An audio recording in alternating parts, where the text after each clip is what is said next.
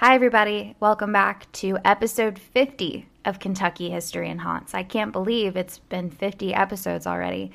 Um, I told you guys from the very beginning that as long as people were listening to the show, I would keep putting out episodes, and that is exactly what's happened. So um, it's been really fun. I've met some new people along the way, made a lot of new connections, uh, learned so much, and you know, it's just been a great process. So Thank you all so much for listening. Thank you so much to my new monthly supporters. I really appreciate that. There is a tier for just 99 cents a month. Um, so you can go you can go there. Um, you can get to that by going to kyhistoryhaunts.com. Uh, there is a donate tab that'll redirect you on that page to where you can sign up to support the show. Um, so again, thank you all so much. And now on to today's episode. Um, this is this is the story of the hanging judge, Roy Bean. And I'm just going to tell you straight up Judge Roy Bean was not a good guy. In fact, he sounded like a pretty terrible guy. But he had a very interesting life, and uh, he was born right here in our state of Kentucky. So that's who we're going to talk about today. Enjoy.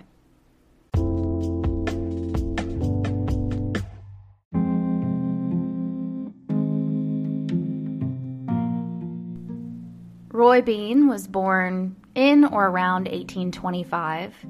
Wikipedia says he was born in Mason County, but other websites that have researched his genealogy say he was born in Shelby County, which is a little weird because those two counties aren't really near each other geographically. But the bottom line is, he's a Kentuckian. And his parents were Phantly Roy Bean Sr. and Anna Henderson Bean. He was one of four sons, and they also had a daughter, and that's a lot of mouths to feed, and they were not a financially stable family. So at 16 years old, Roy Bean took off to New Orleans looking to find a job and kind of start his own life. But Roy Bean got into some trouble in New Orleans, and so he quickly had to move on to San Antonio, Texas, where he met up with his older brother, Sam. Sam Bean, and uh, Sam really had his own story. Uh, he was a truck driver and a bullwhacker, and he would haul freight to Santa Fe, New Mexico, and even further to Chihuahua, Mexico. He fought in the Mexican American War, and then after that is when he met up with his brother Roy, and together they moved back to Chihuahua to open a trading post. Uh, so that was in 1848, but it wasn't long before Roy Bean murdered a guy who had threatened to, quote, kill a gringo. So Roy recognized that getting arrested in Mexico for murder probably wasn't a great next step, so together they skipped town. Roy ended up in San Diego by the spring of 1849, and he had an older brother there too. Um, that was Joshua Bean. And Joshua Bean was about to be elected the very first mayor of San Diego. Um, and it sounds like around this time, Roy Bean discovered that he was quite the ladies' man. And of course, he also started making some more enemies. He was challenged to a pistol shooting match on horseback by a man named John Collins. Um, and so Bean was supposed to choose the targets they would use, and Bean chose that they would shoot at each other. So, I mean, it's just a duel, is what it sounds like. So, in 1852, they shot at each other on horseback. Um, Collins was hit in the arm, and I think Bean went unscathed. They were both arrested and charged with assault with intent to murder. And remember, Bean was quite the ladies' man, so for the duration of the two months that he was in jail, he, he was well taken care of. He was sent all kinds of gifts. He would get food, wine, cigars, flowers, you name it. But one very important gift he received while behind bars was a case of tamales, and hidden in that case of tamales were a couple of knives. And Roy Bean used those knives to dig out of his cell and escape on April 17, 1852. Next, he fled to San Gabriel, California, where his brother Joshua had opened the headquarters saloon. That November, Joshua was murdered, and Roy took over the bar. Two years after that, the woman Roy had been dating was kidnapped and forced to marry a Mexican officer. And obviously, that didn't sit well with Roy Bean. So he went and challenged that guy to a duel and he killed him. Well, the dead officer's friends were really upset about this. So they put Bean on a horse. They attached a noose to a tree and around Bean's neck so that when the horse started walking away, Bean would hang. But this would be a really short episode if Bean died then, so he was able to survive because the bride of the man he killed was hiding behind a tree and she was able to come up and cut the rope. So he had these scars and chronic neck pain from the incident for the remainder of his life.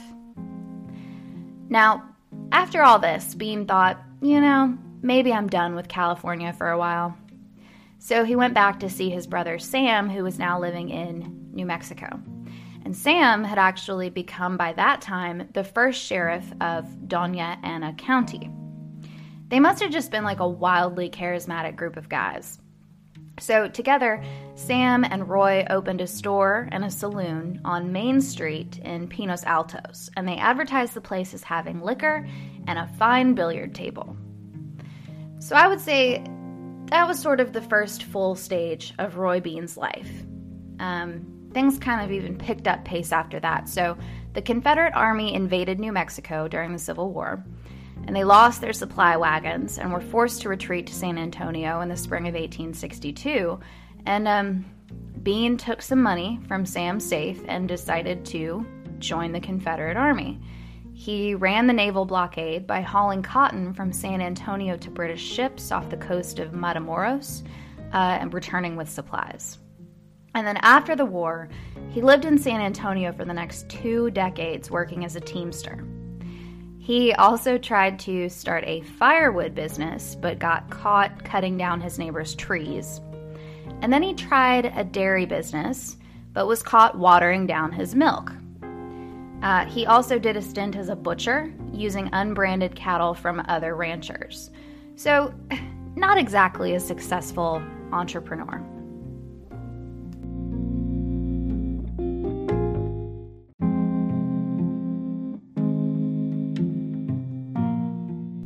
In October 1866, Roy Bean married an 18 year old named Virginia Chavez. He was arrested for aggravated assault and threatening Virginia's life within a year of them saying I do. Apparently, in court, she was asked to show the room her scars, and when she refused to do so, the case was dismissed. So things were not peachy, but they went on to have four children anyway Roy Jr., Laura, Zulima, and Sam, and they also adopted one son. And at first, they lived in what was described as, quote, a poverty stricken slum area called Beanville. In the late 1870s, Roy Bean ran a saloon in Beanville, but apparently he was not super well liked by his community. In fact, another store owner in Beanville, quote, was so anxious to have this unscrupulous character out of the neighborhood that she bought everything he owned from him for almost a $1,000 so that he would leave San Antonio. And so he did. Alone, apparently, because he and his wife had separated, although they were married on paper for 14 years. And at this point, the children were not living with either of them, they were living with family friends. So now, Roy Bean had some money burning a hole in his pocket from selling all his belongings. He bought a tent, some supplies, and 10 55 barrels of whiskey. And uh, it's 1882 at this point. Roy Bean has been around the block a time or two. So he opens yet another saloon near the Pecos River in a tent city he called Vinegaroon. And within 20 miles of this tent city were 8,000 railroad workers. And now think about this the closest court was over 100 miles away at Fort Stockton, so there was no law and order for all these people. So a Texas Rangers suggested that there be a local law jurisdiction set up in Vinegaroon. And so on August 2nd, Roy Bean was appointed Justice of the Peace for the new Precinct 6 in Pecos County. Uh, if you're curious the whereabouts of this, uh, Pecos County is about due west of Austin, fairly close to the Mexican border. So, yeah, Bean was now a man of the law, and I'm guessing the people who appointed him didn't really do much of a background check. Um, One of the first things Bean did as Justice of the Peace was shoot up the saloon shack of his competitor. And then, not long after that, Bean realized he would have to have a place to actually hold court. So he turned part of his saloon tent into a sort of makeshift courtroom. And he would refer to himself as the quote, only law west of the Pecos. And I guess Bean was sort of an old fashioned guy because even though new laws were being made and old laws were being changed, he would refer to one law book and one law book only, and that was the 1879 Revised Statutes of Texas. And um, wherever you look, it says that whenever newer books showed up, he would use them as kindling. So he was not interested in learning about new laws and certainly not enforcing them. In Bean's court of law, there were no hung juries and no appeals. And he would use his best bar customers as jurors, meaning the drunkest guys in town made the decisions as to whether people were innocent or guilty. So that's good. And, uh, guys, I have to tell you, Judge Bean was not a great judge. Um, there was this Irishman named Paddy O'Rourke and O'Rourke went and murdered a Chinese laborer, and he was put on trial. And a mob of 200 angry Irishmen surrounded his courtroom and demanded that O'Rourke be acquitted, or they would lynch Judge Bean. So, Judge Bean flipped through his 1879 law book, and here's what he decided that, quote, homicide was the killing of a human being. However, he could find no law against killing a Chinaman and the case was dismissed. So, just like a super racist shithead, basically. Now, by December of that year, the railroad construction was done in that area, so there wouldn't be as many people there to keep track of. And there wasn't as much need of it for a peacekeeper, and I use that term loosely. There also wasn't much of a need for a bar there anymore, so Judge Bean picked up and moved the same direction as the railroad construction workers specifically 70 miles away to what used to be called Strawbridge and what's now called Sanderson. And at that point, I guess he decided he really wanted his kids back with him, so he sent for them. Um, even though it doesn't sound like he really had adequate living quarters for the kids, um, his youngest, Sam, slept on a pool table in the bar. And things didn't go well in Strawbridge. In fact, one of his competitors put kerosene in his liquor. So he packed the kids up and he moved on another 20 or so miles to Eagle, Eagle's Nest, which would later be Langtry. Uh, the original owner of the land in that area must have heard that Roy Bean was bad news because when he sold the 640 acres to the railroad for construction, it came with a stipulation that no part of the land could be leased or sold to Roy Bean. But of course, Bean found himself a loophole uh, O'Rourke, the guy whose murder case he dismissed, kind of gave him this advice on how he could use the railroad right of way, which was not covered in the contract between the landowner and the railroad company. So, for the next two decades, Bean operated on land he had no legal right to use.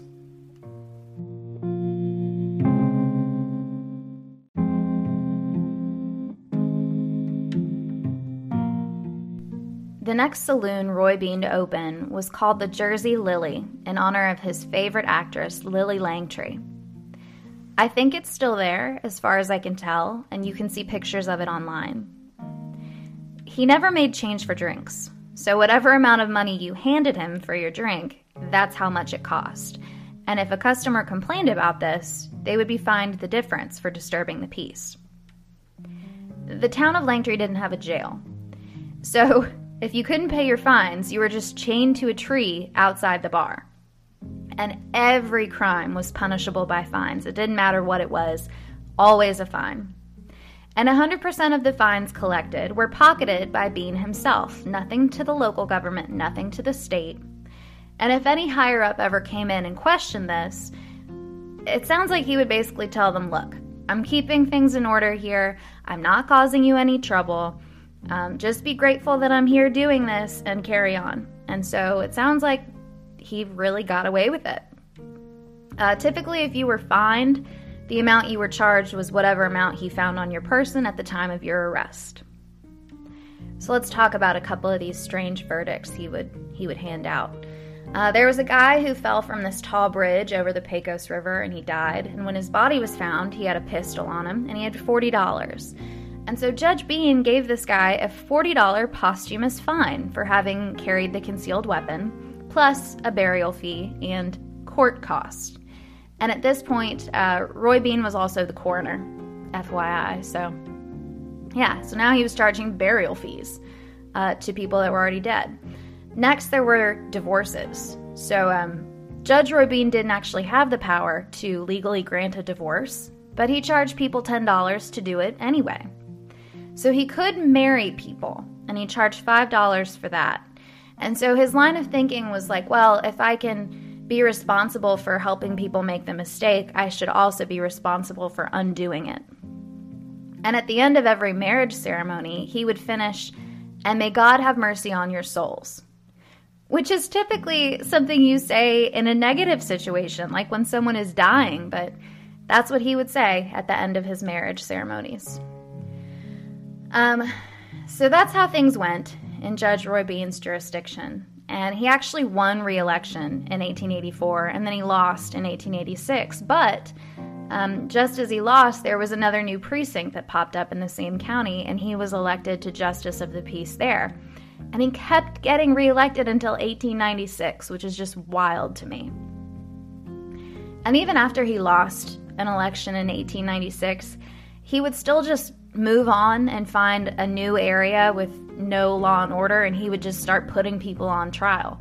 Um, and I mean, why not? It was easy money for him. So, even though his nickname is the hanging judge, we only knew of two instances where he actually sentenced men to hang. Um, one of them escaped, and the other, it just didn't get carried out. And uh, he had to deal with a lot of horse thieves. And stealing horses was a pretty big, pretty big deal back then.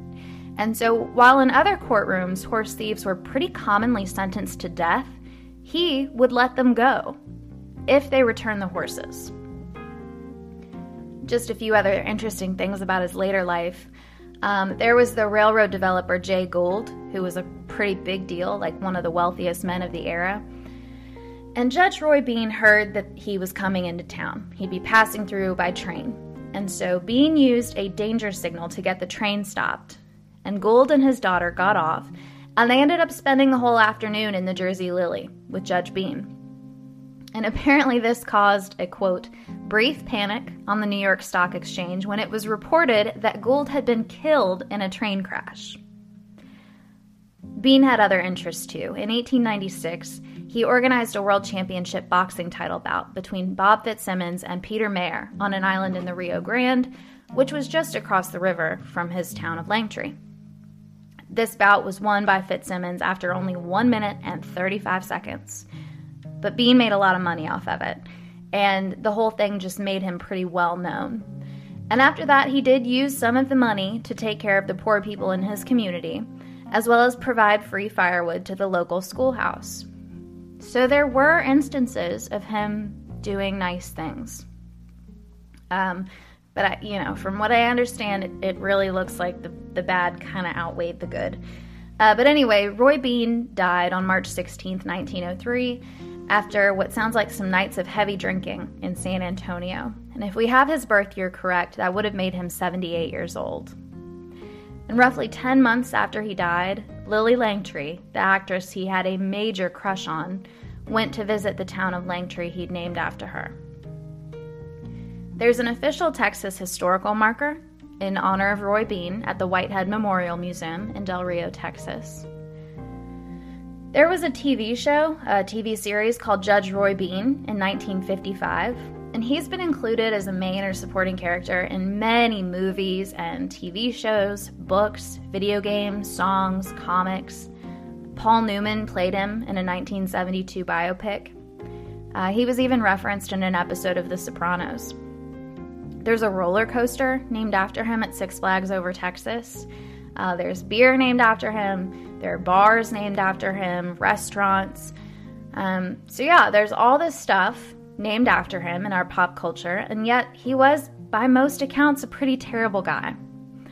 Uh, there are a lot of great photographs of him on the internet if you want to look him up, and uh, he he looks exactly what you are probably picturing. Uh, he looked exactly like what I was picturing. Um, of course, you can also look up the photos of Paul Newman playing him in the movie, and that's even better to look at if you ask me. Um, so, yeah, I'll leave you with this final quote about him. Uh, this is from a historical article uh, written in the San Antonio Express from December 31st, 1933. And they wrote, Nobody else has filled his shoes. Maybe nobody wants to.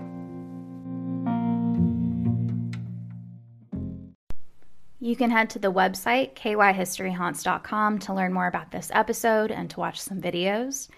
If I ever need to make a correction or you have a topic suggestion, you can shoot me a message on social media or email kyhistoryhaunts at gmail.com. And if you haven't already done so, please take a quick moment to leave a review on Apple Podcasts. That sure does mean a lot to me. Thank you once again for listening and supporting the show. And until next time.